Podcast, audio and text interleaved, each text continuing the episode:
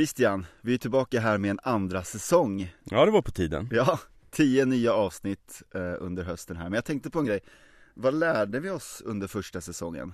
Jag tyckte det var väldigt intressant det där du sa när vi pratade om ABC, Mm, ABC-förorter och Vällingby. mm, Du berättade att inom vissa avstånd från tunnelbanestationen skulle det finnas eh, bostadshus som det var 4 eller 500 meter och sen bortom där är- så skulle det ligga villor och, Mm, mm. och sådär. Jag tycker det var intressant i vilken grad de liksom gjorde vetenskap av det här. Det var, alltså staden blev som en eh, maskin. ja men kul Lärde du dig något av, av mig då? Ja, massvis givetvis, men en grej som sticker ut det, det är att jag lärde mig melodin till Fjärilen vingad ute i Haga Mm, den gamla dängan. Ja, och att den är skriven av Carl Michael Bellman Ja. Jag har stött på den säkert fem gånger sedan du pratade om den Nu Ja. senast här i någon mellanakt i Spanarna i P1 för bara någon vecka sedan Och det du pratar om det är alltså när jag eh, pratade om Kirsteinska huset i avsnitt 9 tror jag. Just det, och då spelade du upp den Ja. Men det är så fascinerande när man skapar de här nya kopplingarna i hjärnan tycker jag För jag, som sagt, jag har hört den fem gånger nu bara under sommaren och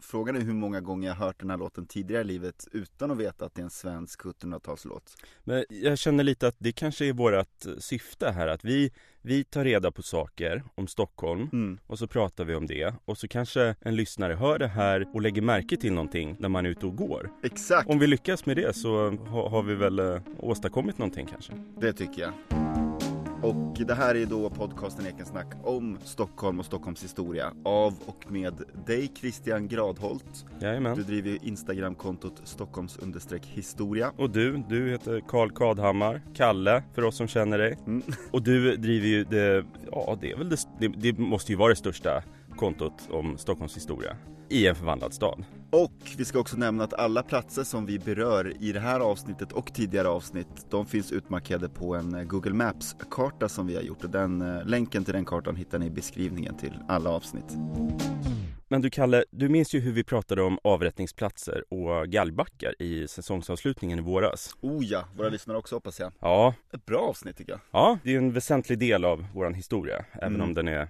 hemsk. mm. Men historien är ju inte alltid så munter. Nej, Men eh, jag tänkte hänga kvar vid det temat lite. Uff. Men jag ska prata om endast en avrättning. okej Närmare bestämt den allra sista i Sverige. Mhm. Eh, Och det var ju såklart Johan Alfred Ander, mm. mördare Anders som Cornelis uttryckte Ja det. just det, just det För Johan Alfred Ander, han halshöggs 1910 på Långholmens fängelsegård. Mm. Och det var vid det här tillfället som giljotinen användes första och sista gången. Okej Men eh, vem var Ander och hur gick brottet till och för att inte tala om utredningen och gripandet. mm. mm. Kanske blir lite dramatik, Ja. vem vet. Vi börjar på Gustav Adolfs torg. Ja, För om du traskar där och så tar du Malmtorgsgatan uppåt mot Brunkebergs torg, mm. alltså förbi Medelhavsmuseet. Mm. Då har du Skandinaviska bankens tunga byggnad i, ja, vad ska man säga, nybarock kanske det är, på Mm. höger sida. Mm. Och det byggdes runt eh, 1915-20 ungefär. Mm. Men dessförinnan så låg på precis den här platsen det legendariska Hotell Rydberg.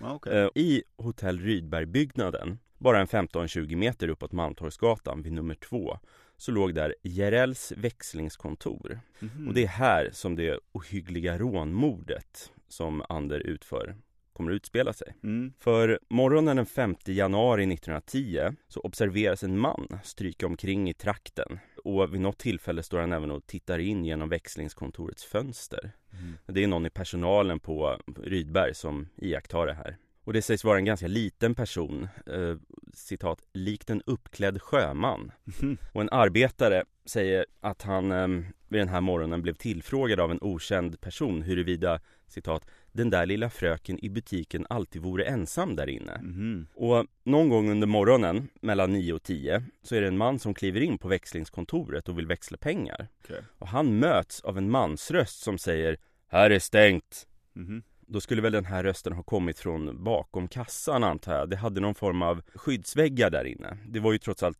stora summor pengar Mm, som mm. hanterades här. Så det var ingen öppen planlösning utan snarare ganska trångt. Så kunden som klev in såg inte vem det var som yttrade de här orden. Nej, okej Så kunden försvinner, men kort därefter, vid tio tiden då kliver kolbärare från Olaus Olssons kolimport in i växlingskontoret. De ska leverera kol. Och det är de här kolbärarna som eh, hittar kassörskan, citat, simmandes i sitt eget blod.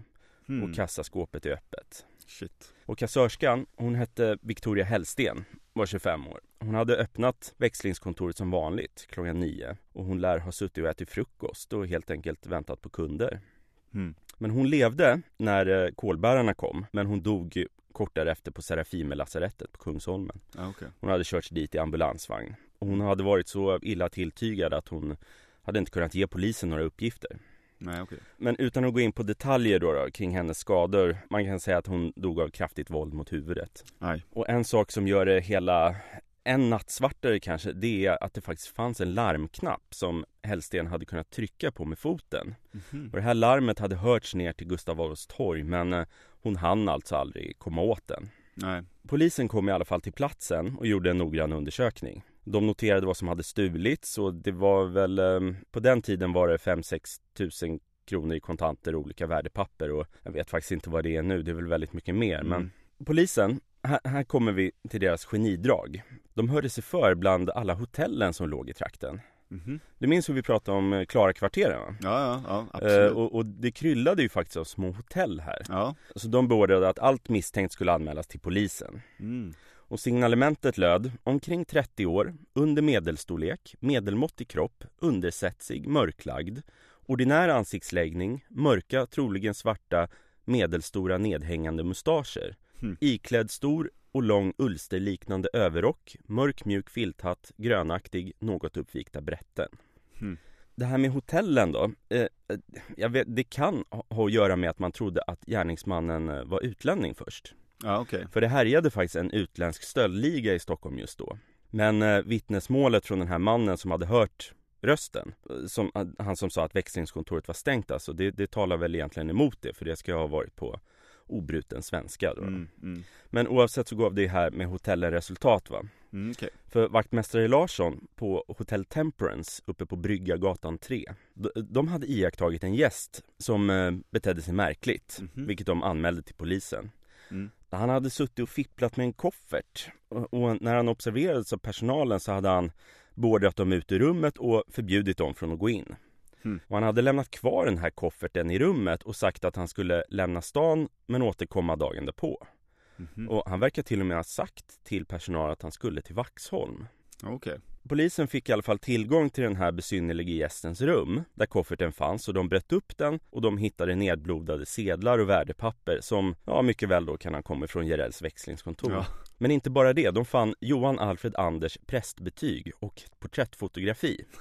Klockrent. Ja, det var ju lyckat. Eh, Och personalen då försäkrade att det, det, det var mannen som hade lämnat kofferten som var på porträttet då, då. det var samma person. Mm. Så då är ju saken rätt klar. Och man hittade även en liten läderväska som eh, skulle visa sig vara Victoria Hellstens. Okej, okej. Så då har man ju en gärningsman. Då återstår det ju bara att åka och gripa honom. Mm. Man vet ju hans namn och att han har rest till Vaxholm och hans adress där då. då. Mm. Så överkonstapel Frick vid detektiva polisen vid Myntgatan 4 Han eh, rekvirerar eller på något sätt dealar sig tillgång till en boxerbåt För nu hade det ju hunnit bli sen kväll och eh, polisen kunde ju inte gärna vänta till morgonen och ta första bästa ångbåt för det gällde ju faktiskt ett mord nu Ja. Det var ungefär tio poliser då som fick plats på båten och så stävade de ut över strömmen i januarikvällen och så kom man fram till Karlsudd strax utanför Vaxholm Mm. och det var becksvart och ingen av poliserna hade någon lokalkännedom. Så man tog sig fram till en stuga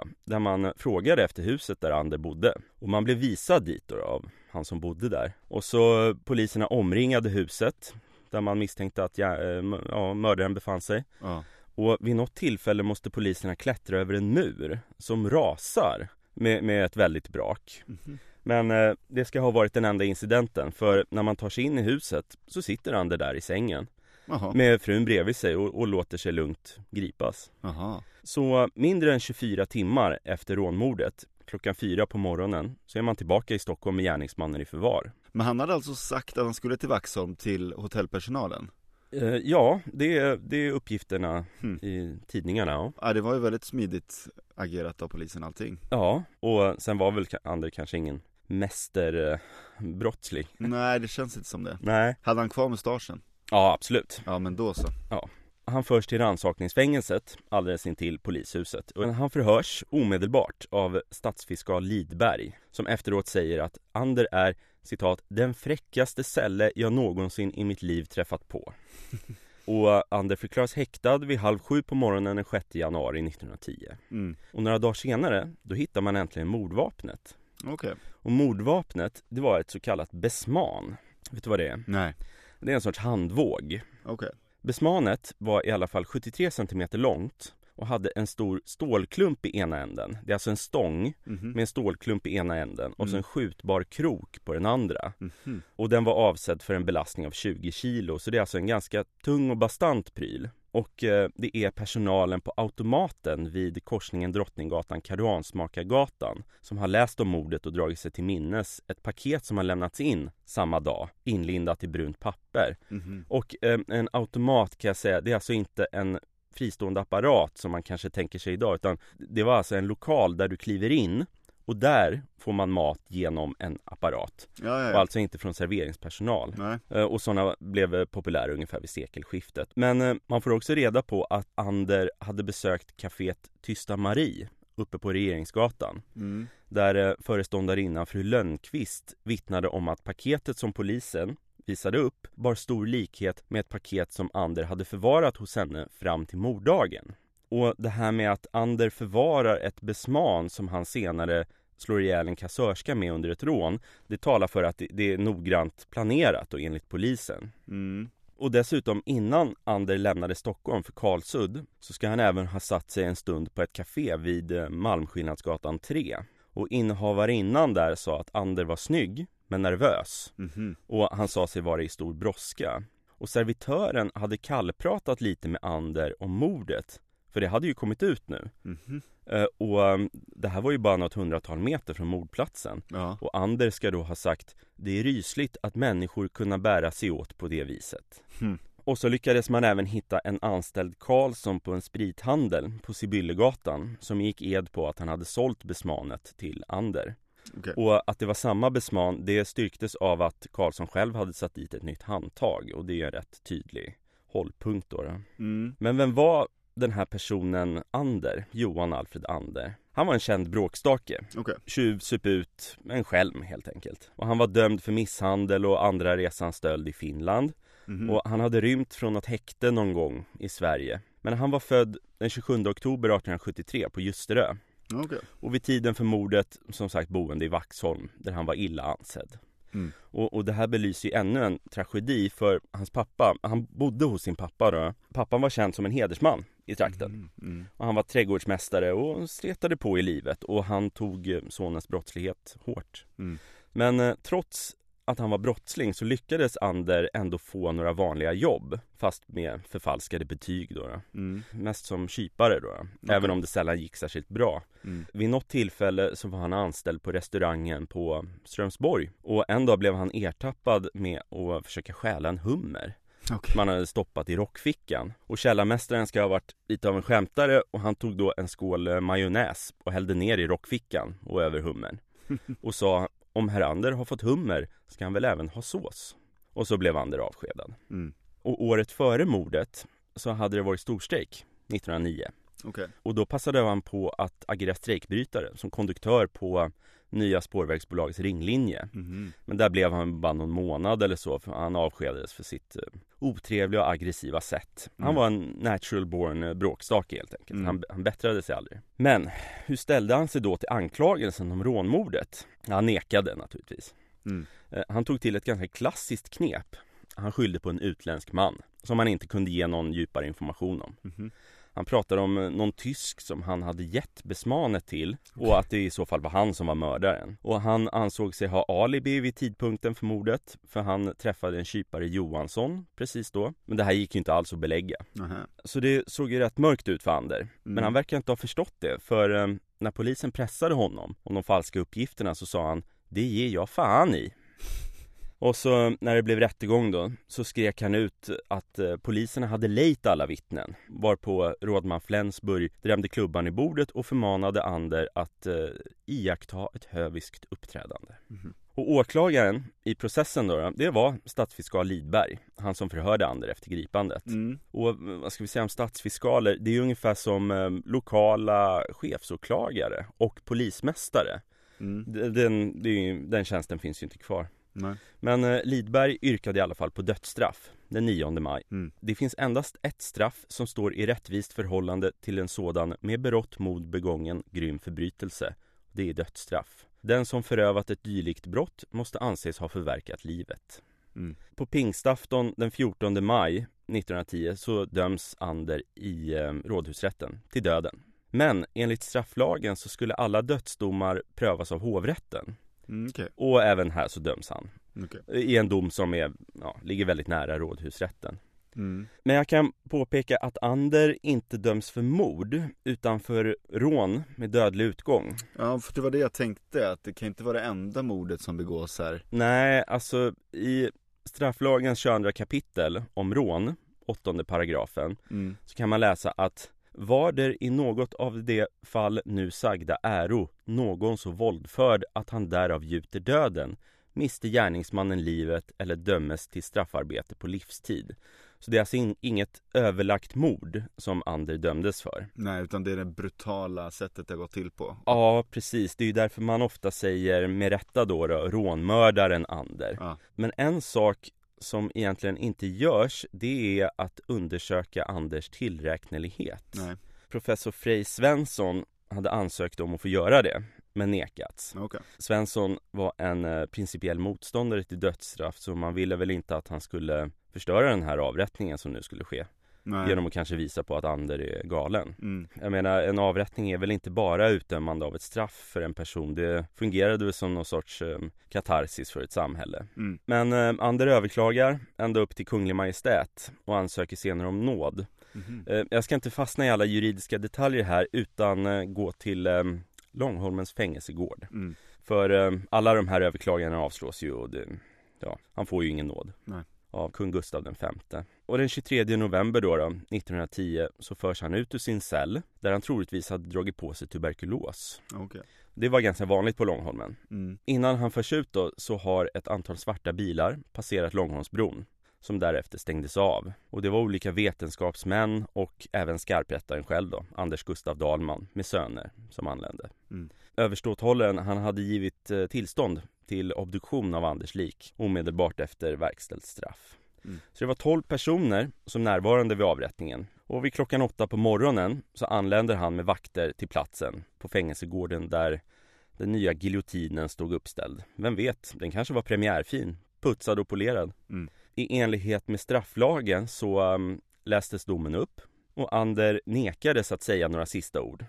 Okej. Det fick man inte göra. Nej. Men det fogade han sig i. Men, men han hade faktiskt hunnit önska de församlade en god morgon Mm. när han kom fram till giljotinen. Och han ska ha varit fullständigt samlad och närvarande. Och direktören för Långholmens centralfängelse, major Volin, han var förvånad över hur Ander kunde vara så behärskad. Mm. Och menade att det, det var någon form av psykiskt fenomen.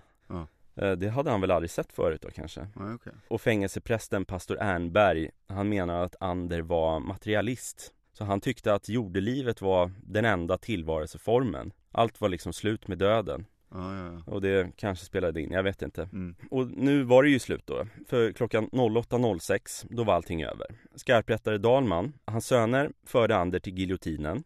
Och han la utan motstånd sin hals i urskärningen. Ja. Och bilan föll och huvudet separerades från kroppen och Ander var död.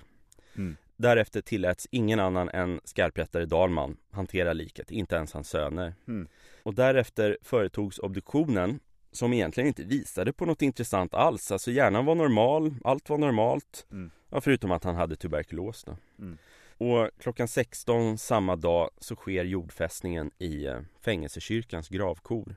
Okej. Och Ander ligger i en enkel svart kista och ingen blomma pryder den och ingen anhörig har infunnit sig. Varken frun eller den sorgtyngde fadern. Och eh, var liket lades i jorden, det vet jag inte. Jag tror att det är avsiktligt okänt. Ja, okej. Och där, eh, det var Anders avrättning. Otroligt. Och när försvann sen dödsstraffet? Eh, 1921. Okej, så giljotinen, den förblev orörd sen då? Eh, ja, den användes ju aldrig igen. Vad hände med den? Ja, alltså nu finns den väl på polismuseet, tror jag. Ja, Okej. Den packades väl ner där efter Anders avrättning, men eh, Mm. jag vet egentligen inte var den förvarades. Det kanske var på Långholmen. Mm. Otroligt fascinerande. Tack så hemskt mycket för den hemska berättelsen Christian. Ja, tack själv.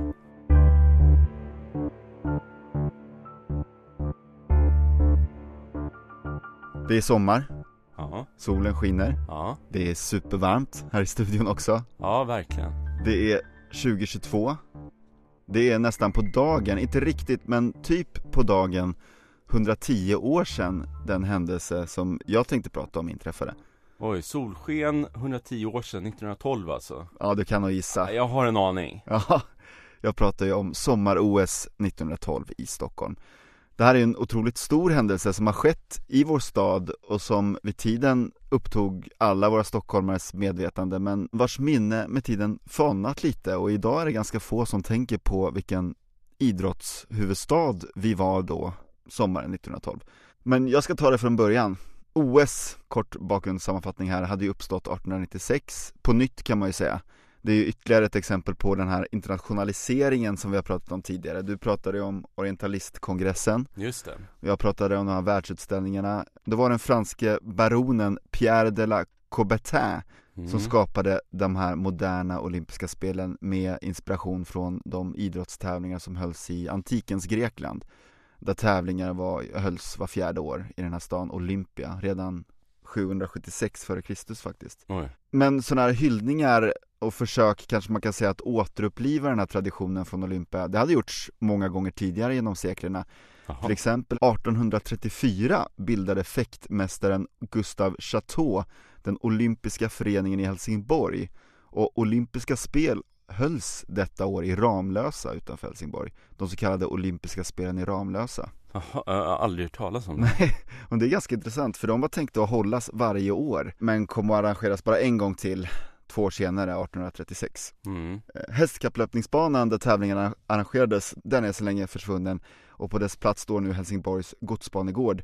Dock har olympiadens eh, minne bevarats genom att gatunamnen och kvartersnamnen i det här området eh, är associerade till eh, idrott. Okej. Och samma Chateau, han gjorde ett försök till i Stockholm 1843 med hela 25 000 besökare som kom till Gärdet. Eh, där hölls också ett olympiskt spel där målet var att verka fördelaktigt på folkets moraliska och estetiska utveckling. Men eh, det här, eh, jag tyckte att jag kunde ganska mycket om Stockholms historia, men det här har jag aldrig hört talas om. Nej, men visst är det intressant och aktiviteter som arrangerades, planerades i det här eh, var musik med körer, det var brottning, kappkörning och kapplöpning och boxning och lite mer komiska tävlingar som säcklöpning och jagande av en inoljad sugga. Eh, Och det här arrange- arrangemanget fick stort utrymme i Stockholmspressen och började annonseras ut redan långt innan med de här olympiska spelen i Ramlösa som vitsord då. Och det blev stor uppmärksamhet, 25 000 pers som sagt, eh, vilket också resulterade i att de här folkhaven gav viss eh, oordning och kaos och vissa av tävlingarna kunde inte genomföras och det var kanske delvis på grund av det som Chateau gav upp den här idén. Jag tror inte han hade tillräckligt med resurser riktigt, men ambitionen fanns ju verkligen där. Det är ett klassiskt drag i Stockholms historia. Alltid haft stora ambitioner. Ja, nåväl, 1896 gjordes det här franska initiativet att återuppliva den grekiska antika traditionen. Och den här gången då hölls tävlingarna under desto mer välordnade former i just Aten i Grekland. Och här bjöd man då in idrottare från hela världen och även om en del danskar hade förekommit i Chateaus olympiska spel så hade det ju framförallt varit eh, en nationell händelse. Men här i Aten då var det internationellt och det Coubertin han skapade ju med sig ett gäng kollegor det här internationella olympiska kommittén och så höll man de här spelen som blev en stor framgång. Antalet deltagare var 250 stycken vilket gjorde det till det största idrottsevenemanget sedan antiken faktiskt, vilket är Mm, väldigt ja. fascinerande. Och de grekiska arrangörerna, de var väldigt begeistrade och de föreslog att de här spelen alltid skulle arrangeras i Grekland. Mm, såklart. Ja, men den här äh, framgången skulle vara kortvarig för att hela organisationen hamnade i kris efter de här första spelen. Spelen som följde i Paris 1900 och St. Louis 1904, de präglades av dålig organisation och litet intresse och likaså London 1908. Och inför nästa olympiad, 1912, då fanns det faktiskt ingen arrangör som var villig att ta sig an uppgiften. Nej. Det fanns inget värdland helt enkelt. Nej. Men IOKs styrelse, de hade två svenska medlemmar då som efter lite funderingar och förankringar hemma i Sverige och hos kronan erbjöd att Stockholm kunde stå som värd. Det var Mm. två eldsjälar som såg till att OS hamnade i Stockholm den enda gång som så har skett i historien. Ja. Så den 28 maj 1909 då utsågs Stockholm enhälligt av IOK att arrangera spelen. Budgeten för hela arrangemanget var med dåtidens penningvärde 415 000 kronor. Oj. Men vi behövde ju en arena för det här. Stockholm hade ju ingen riktig stadion utan bara diverse idrottsplatser och bollplaner och, och bollhus som vi har pratat om Ja, i tidigare det. avsnitt. Platsen för den här nya stadion, den bestämdes att bli Idrottsparken. Det var en park som ligger där i korsningen Sturevägen, som idag heter Lidingövägen, och Vallallavägen. Och den ursprungliga planen, det var att bygga en stadion i vitmålat trä. Aha. En provisorisk grej som kunde rivas när OS var slut. Ja, man gjorde ju alltid så. Vid stora evenemang så rev man alla byggnader efteråt. Lite liksom cirkusfenomenet på något Ja. sätt. Arkitekten Torben Grut, som också själv var idrottsman och elittennisspelare, han fick dock stöd för sin idé att bygga en permanent arena. Mhm. Och då var tanken att knyta ihop Olympiastadion med Östermans idrottsplats, Liljanskogen och GIH som en liksom sammanhängande idrottspark och det var en god idé som ju faktiskt håller än idag. Mhm. Sagt och gjort, stadion byggdes under åren 1910 till 1912. Byggmästare var Kryger och Toll, stort byggmästare vid den här tiden. Mhm. Och stadion är ju byggd i den här nationalromantiska stilen, murarna uppförda i det här mörkbrända Helsingborgsteglet. Och inspirationen hämtade faktiskt Grut från Ragnar Östbergs eh, olika tegelarkitektur som vi bland annat återfinner i Stadshuset ju. Just det. Och även en viss inspiration från Visby ringmur tydligen, vilket Ja. man också kan se. Det, det, det är tydligt. Ja, och, och förebilden var också tydligen de här antika idrottsarenorna med den här hästskoformade grundplanen där hästarna ofta sprang runt. Ja. Vad tycker du om stadions utseende? Eh, alltså den är ju, eh, alltså jag, jag, Nej men säg alltså något. eh, så här, jag, jag tycker väldigt mycket om nationalromantik som ett tecken på eh, en särskild anda. Mm, Jag, jag golvas inte av nationalromantikens skönhet direkt men nej. liksom som ett historisk eh, andlig rörelse tycker jag att den är väldigt intressant. Men jag kan förstå vad du menar. Ja, jag är Alltså lite stadion, kluven till ja jag fattar det. Stadion till exempel med ringmursinslagen, det blir ju på ett sätt lite kitschigt nästan, eller vad man Mm. ska säga. Det blir liksom lite fake att det ska vara en ringmur. Ändock väldigt ofta mäktigt och vackert. Ja, alltså jag tycker ju om nationalromantik såklart. Ja. Till exempel Lärkstan som är Ja. kanske det främsta exemplet på nationalromantisk arkitektur i Mm. Stockholm. Men man ska ju tillägga här också att det var inte bara inne på den här nationalromantiska stadion som OS ägde rum.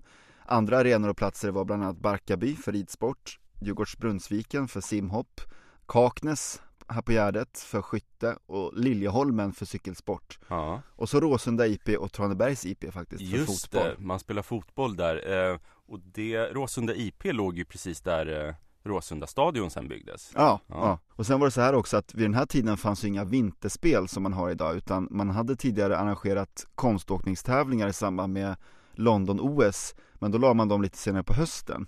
Eh, och Sverige erbjöds också att ha ett olympiskt vinterspel i samband med det här sommar-OSet men det tackade man nej till för man ville inte utsätta de nordiska spelen för konkurrens. Aha. Och Nordiska spelen, det var ett annat arrangemang med vintersporttävlingar som hölls var tredje år mellan 1901 och 1926 Ja. och det var Sveriges centralförening för idrottens främjande som höll i dem. Och av de åtta spel som han hållas innan det hela lades ner och på sätt och vis liksom svaldes och inkorporerades i OS så hölls sju av dem i Stockholm och en i Christiania, dagens Oslo. Mm. Här möttes både klubblag och nationella lag i en enda härva.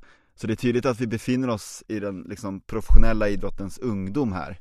Eller professionella förresten, arrangerade kanske man ska säga, för en viktig poäng här är att göra att man fick ju inte vara professionell idrottare på den här tiden. Hela idén byggde på att man var amatör. Just det, ja det har man ju hört talas om. Ja. Det är lite svårt att föreställa sig idag, men det var ju det som på något sätt såg som det ädla och vackra, att man liksom mätte naturliga människors kroppar mot varandra på något sätt. Just det, så det var snickare och Ja. olika tjänstemän och allt möjligt alltså som kom Ja. att tävla. Precis, ska man vara krass så var det ju ofta liksom överklassen som hade tid Ja. att ägna sig ändå. Ja. Inte minst just för att man inte fick betalt. Och att vara professionell på den här tiden inom idrott, det kunde snarare nästan betraktas som fusk. För då hade man ju verkligen haft tid att träna så att säga. Ja. Hur som helst, 28 länder deltog här i Stockholm, från Australien till Kanada. USA kom att vinna medaljligan även om Sverige kom tätt efter på en andra plats. Vi hade ju å andra sidan extremt många deltagande Ja. idrottare av naturliga skäl. Hela 444 svenskar tävlade under OS 1912 jämfört med Japans två. Varav en jag kommer nämna här lite senare. För Jens Lind, han har gjort en fantastisk dokumentärfilm om OS 1912 som jag verkligen kan rekommendera. Den heter Solskensolympiaden och den har legat på SVT Play länge men just nu tyvärr inte tillgänglig. Aha. Men jag kan verkligen rekommendera den ändå. Får man chans att se den ska man kolla in den och den kommer säkert dyka upp snart igen. Eh, Jens Lind lyfter där fram några fantastiska enskilda berättelser ur den här sommaren och jag tänkte nämna tre av de starkaste här. Dels har vi berättelsen om Jim Thorpe, en arbetargrabb med rötter i den amerikanska ursprungsbefolkningen från Oklahoma i USA som överlägset vann både femkamp och tiokamp. I femkamp vann han längdhopp, 200 meter, diskus och 1500 meter. Därefter var han mer eller mindre klar för guldet men han avslutade med en tredje plats i spjut. Och en vecka senare då avgjordes tidernas första olympiska tiokamp och till tiokampen då inrättade man ett eh, vandringspris som Thorpe alltså blev den första att motta. Och det här delades då ut av vår kung Gustav V på stadion inför fulla läktare. Och vid den här prisutdelningen ska kung den femte då ha sagt till Thorpe You sir are the greatest athlete in the world. Oj. Och Thorpe ska då ha svarat Thanks king. och vid hemkomsten i USA då fick han en hjältes mottagande i New York. Och det här citatet då från Gustav V, You sir are the greatest athlete in the world. Det ska också finnas inristat i en stor minnessten, eller snarare ett monument, ett, en gigantisk grej som finns uppförd i Thorpes hemstad i Oklahoma. Aha.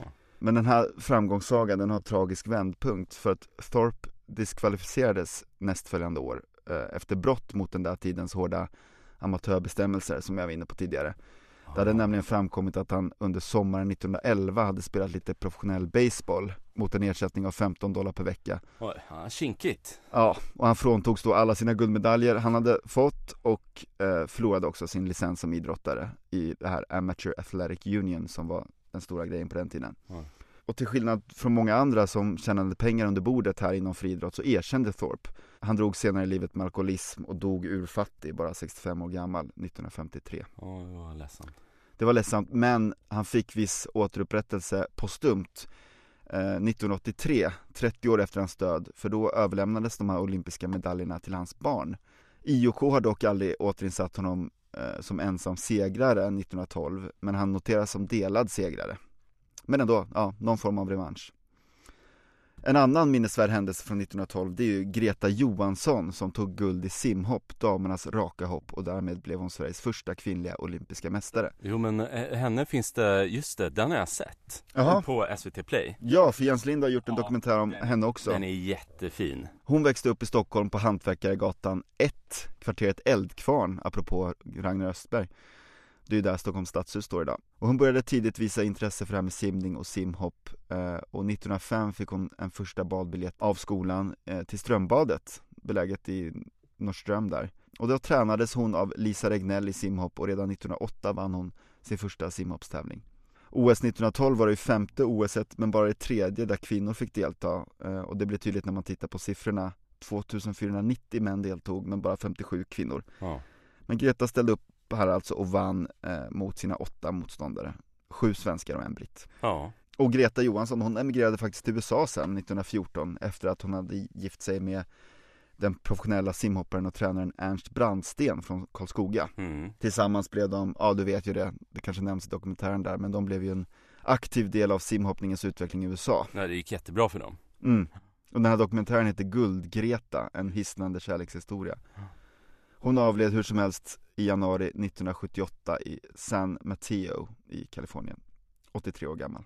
Sist men inte minst, en rolig och fin berättelse tycker jag är ju om den japanska geografiläraren Shisho Kanaguri som eh, gåtfullt försvann mitt under de olympiska spelens maratonlopp. Just det, det här har man hört om. Ja, och den är ju så otrolig, verkligen en legendarisk historia.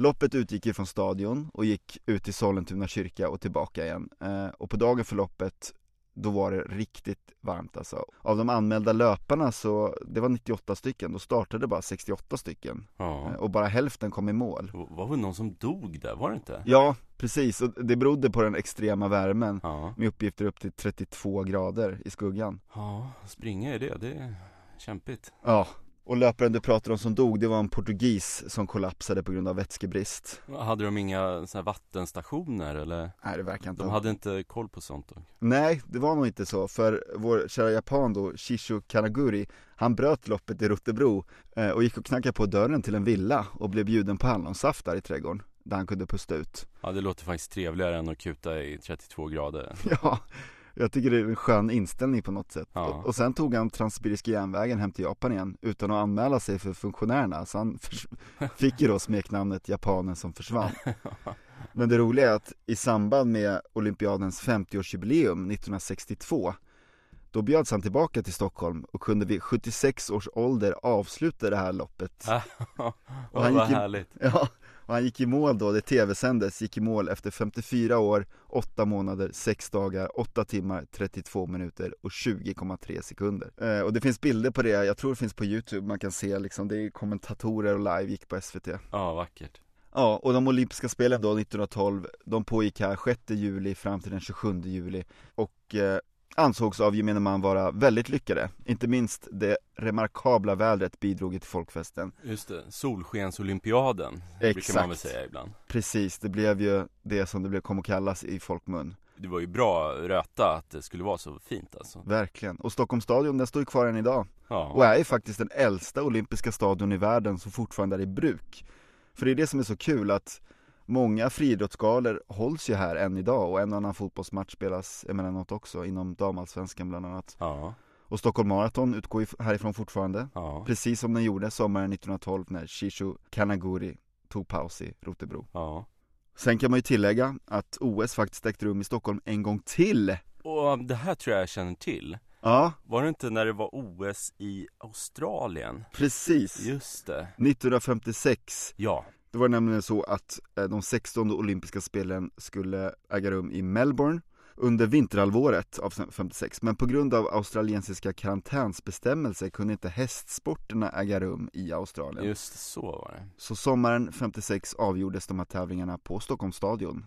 Men det, Christian, det är en annan historia. Ja Tack Kalle, Ja men tack själv, hoppas vi har lärt oss något nytt. ja verkligen Och eh, vi är tillbaka nu Vi är tillbaka. Ja, Christian, dig når man ju på Instagramkontot at stockholms historia och dig Kalle, dig når man på Instagramkontot i en förvandlad stad Och oss gemensamt når ni på ekensnack gmail.com. Och vi tackar Christian Jäderberg för eh, musiken som han har komponerat Tack för idag! Tack!